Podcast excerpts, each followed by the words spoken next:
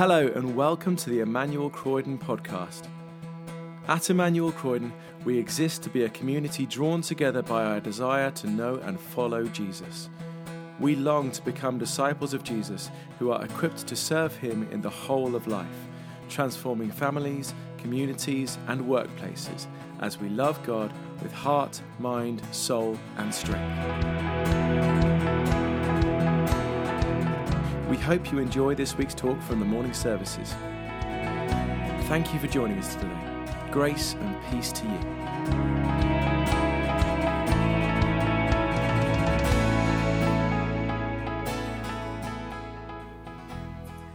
The reading is taken from 1 John chapter 1 verses 1 to 4.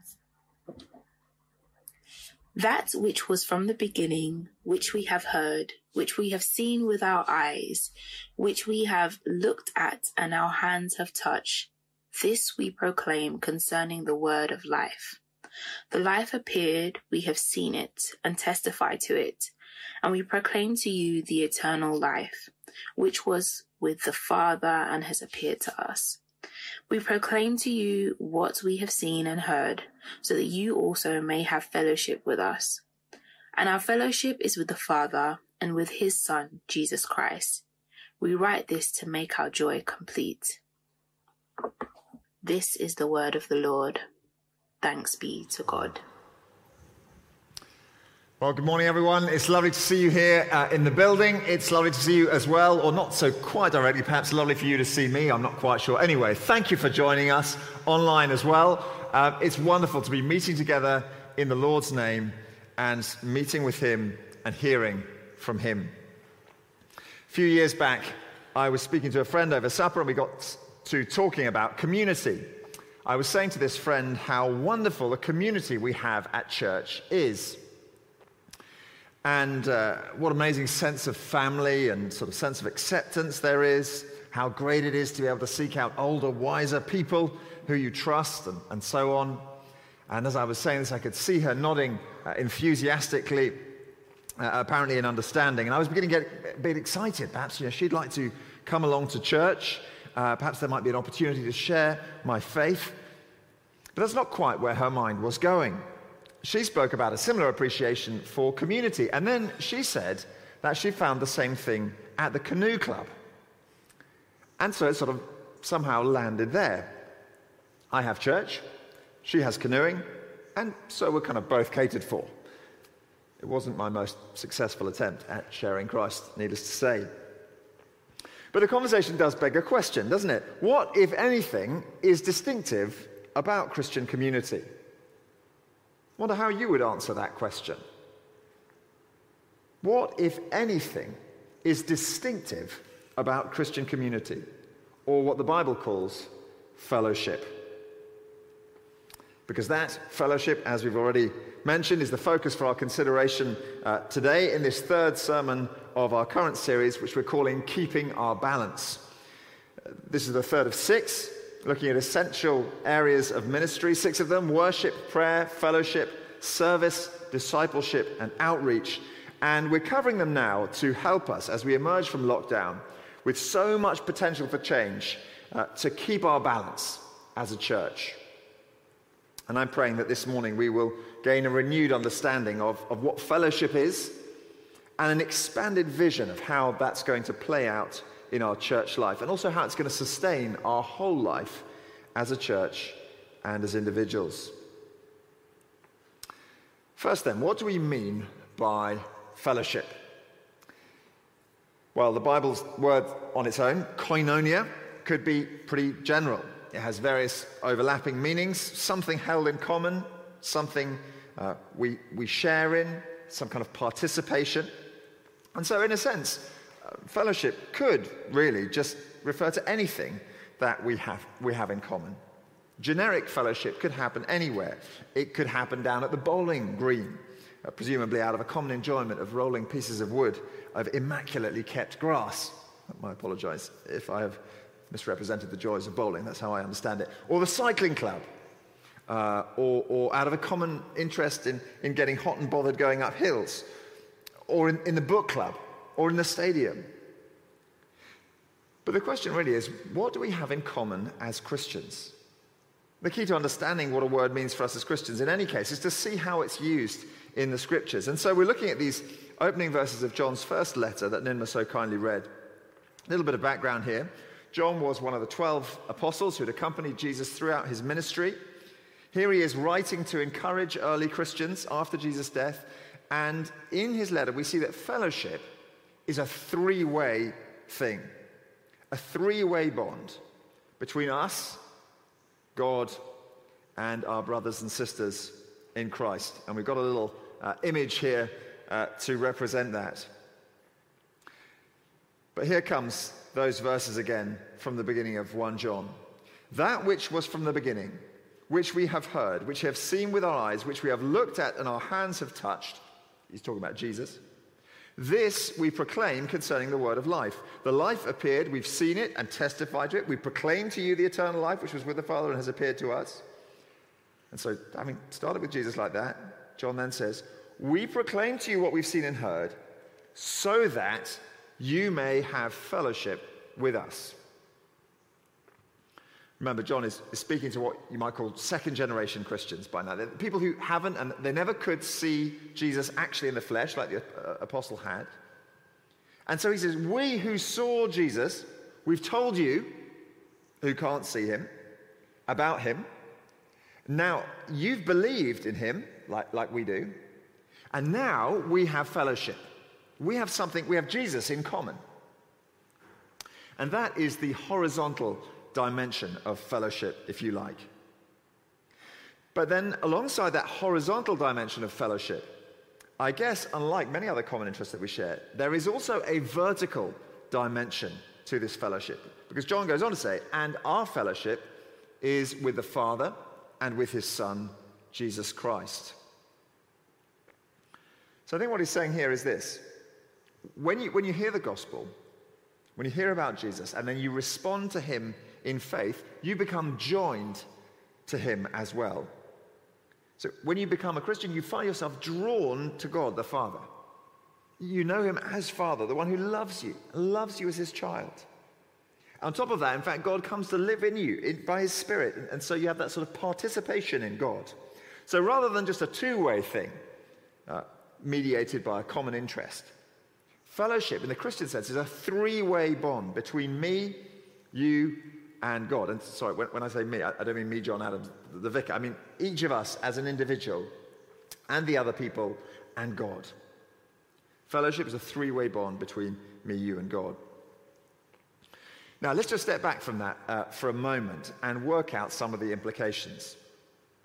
That means, first of all, I think that proclaiming the gospel is the engine for Christian fellowship if we, if we wonder how can we, how can we foster greater fellowship in our church or in our small groups or in our friendship groups or even in our marriages?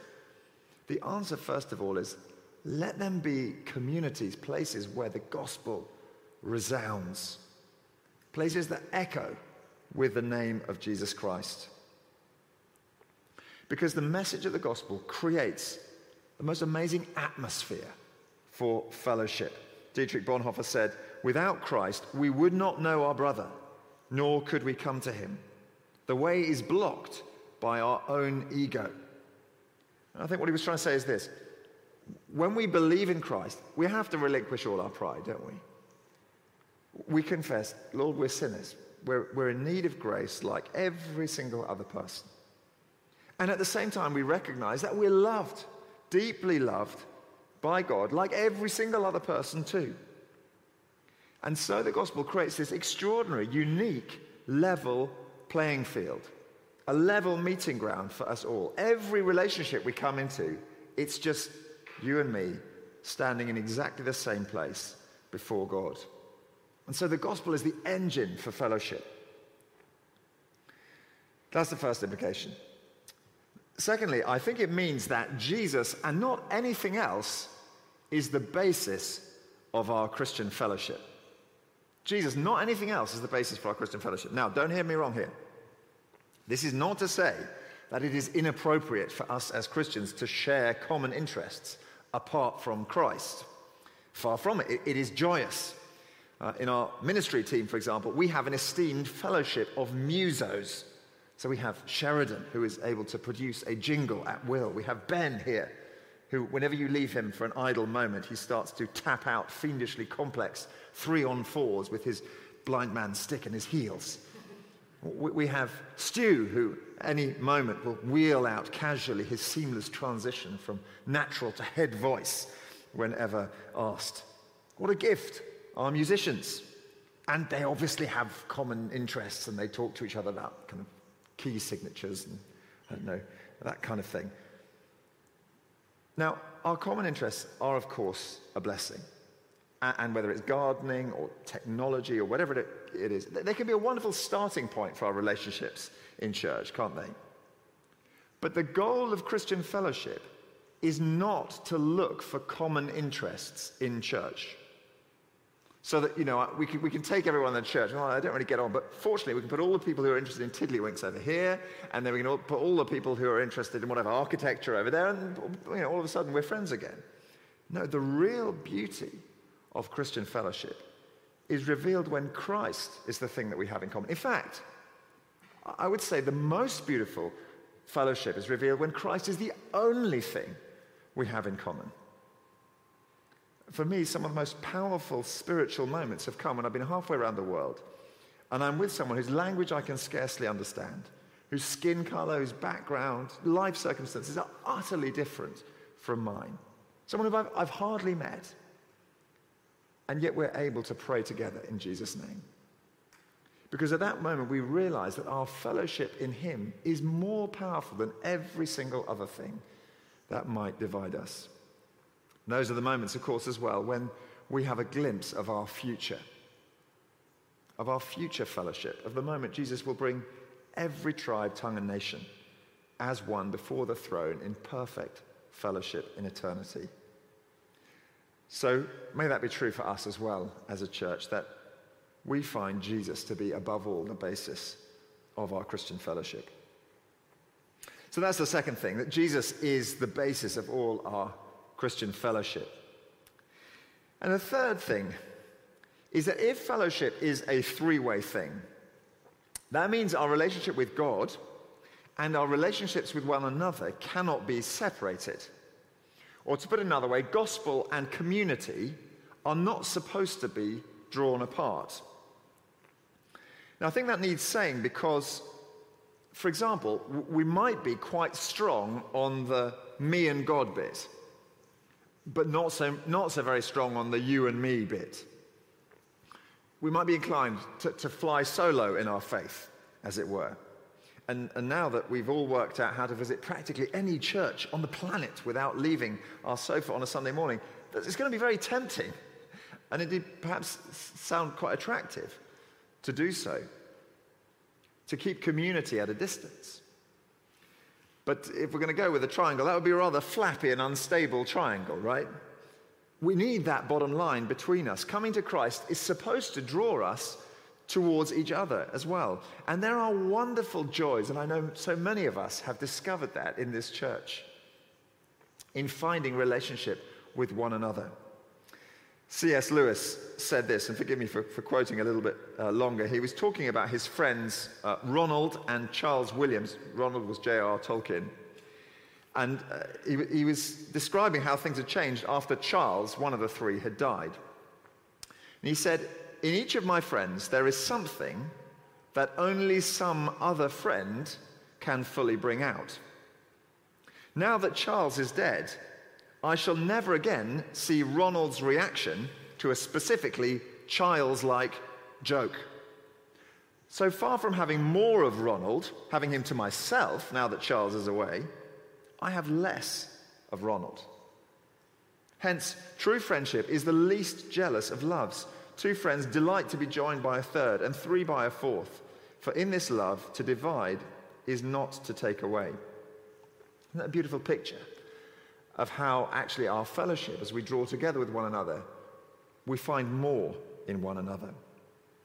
That's why we don't want to miss out on the me and you bit. Then again, of course, we can go the other way. Uh, we, we may go really strong on the you and me bit, but light on the me and God bit. I wonder whether you've got friendships like that. Friendships, perhaps with Christian people at the workplace or at school, perhaps even at church.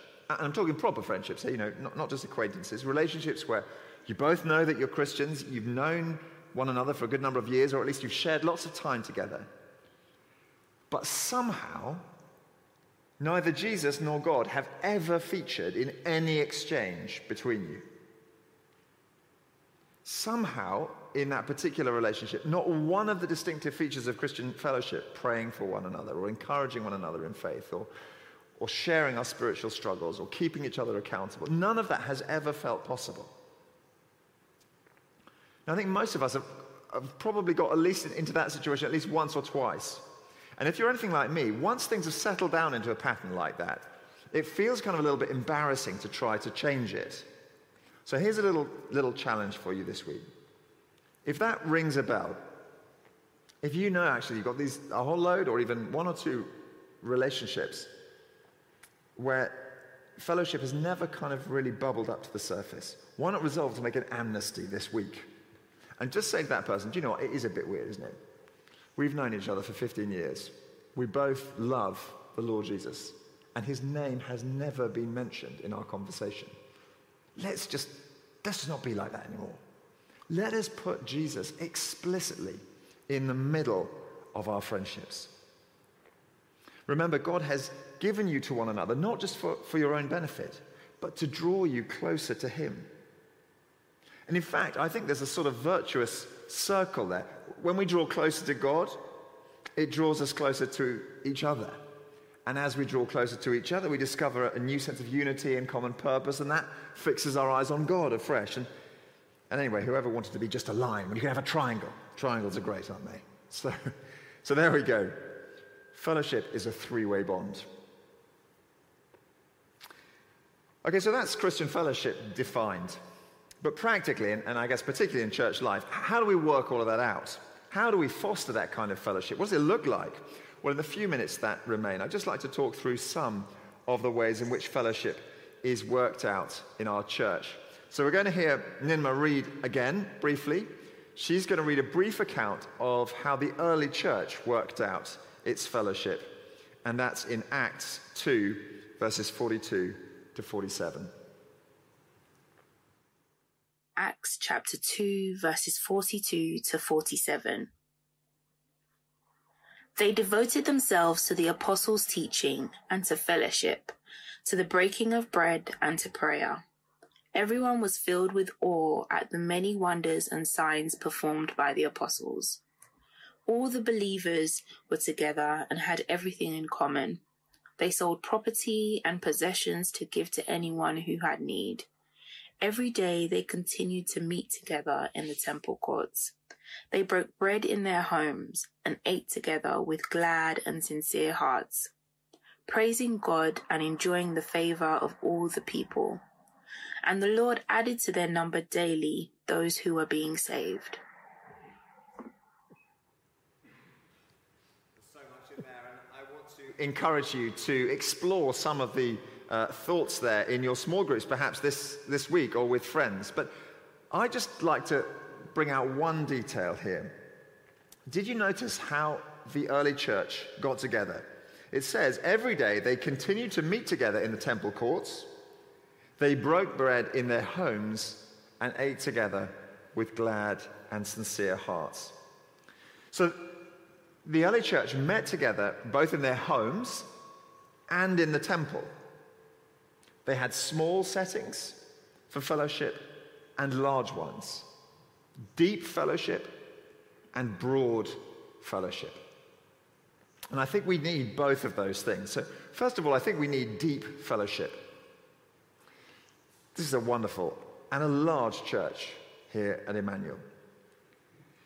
But that means that even for the most outgoing person with the most amount of spare time, it is unrealistic to expect to find a profound connection with all 500 and whatever other people who attend. And let me say, if you don't have that kind of connection, you shouldn't feel bad about it. But we do, all of us, need some deep fellowship. We need some kind of smaller setting in order to give and receive the benefits of fellowship. Paul says be devoted to one another. You can't really be devoted to 500 people. But you can probably be devoted to four or five or, or six or even seven. Now, where can that happen? Well, it may be a midweek home group. It may be a service team. It may be a prayer triplet. It may be a one to one Bible study. In fact, the format doesn't really matter. What matters is that each of us, in some way, is able to enjoy that kind of deep fellowship. Now, let me ask you, where is that place for you? Perhaps you're not quite sure. Well, perhaps follow some of those formats that I've just suggested. Perhaps you have got an answer, but you're just wondering whether the thing that you're thinking of really does offer that kind of deep fellowship. Well, if that's you, here are some questions to ponder. Is that place somewhere where I am known? I mean, properly known? Is it somewhere where I am personally valued? Is it somewhere where I'm really able to serve others, including quite practically? Is it somewhere I can share my problems and my needs? Am I able to talk about my spiritual life? Am I able to be challenged? Am I able to be encouraged? If you'd like to explore uh, that a little bit further, where you might find such deep fellowship, don't hesitate to get in touch with me or Ben or Natasha, our discipleship lead, who's also key in overseeing our small groups. So that's deep fellowship. And finally, broad fellowship. We need deep fellowship, but we also have broad fellowship. Fellowship with every believer, past and present, in fact. And there are important things that we do as a church which express that connection. And I guess, particularly as we come out of lockdown, I think it's really good to emphasize these things again. One of those things is the Lord's Supper. We, we share the bread and the wine as a sign of our common faith in Jesus. Now, if you've been to the Lord's Supper in recent times, you will recognize uh, that, as I'm afraid to say, because of the current regulations, we're still only able to share communion in one kind, bread, but not wine. It feels a bit weird. And, and of course, we're not able to get everyone together in person in the same way as usual. But I do hope that as the restrictions ease, as the vaccinations get completed, as you feel able, please do come and join in. Join us for the Lord's Supper to celebrate that broad fellowship. It's a powerful embodiment of our unity in Christ. That's one sign of broad fellowship. And the second really important sign of fellowship is baptism. In baptism, we declare, not just to God, but publicly to the whole church, that we are trusting in Christ in the same way that all of our other brothers and sisters are, and that we want to be part of this local, broad fellowship. And in fact, not just the local one, but the global one too. If you have yet to be baptized and yet you're a follower of Christ, it's a great moment as we open up to, to get baptized. Do feel free to get in touch with us about that. But as we close, let me encourage all of us towards more fellowship. To seek, first of all, that distinctly Christian fellowship, a three way bond between God and each other. And then to find both deep and broad fellowship to sustain us in our walk with God. Amen.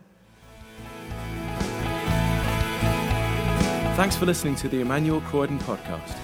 For more information about our church and everything we have going on, visit our website, emmanuelcroydon.org.uk. You can also follow us on Facebook, Twitter, and Instagram to see and hear what's going on in the life of our church.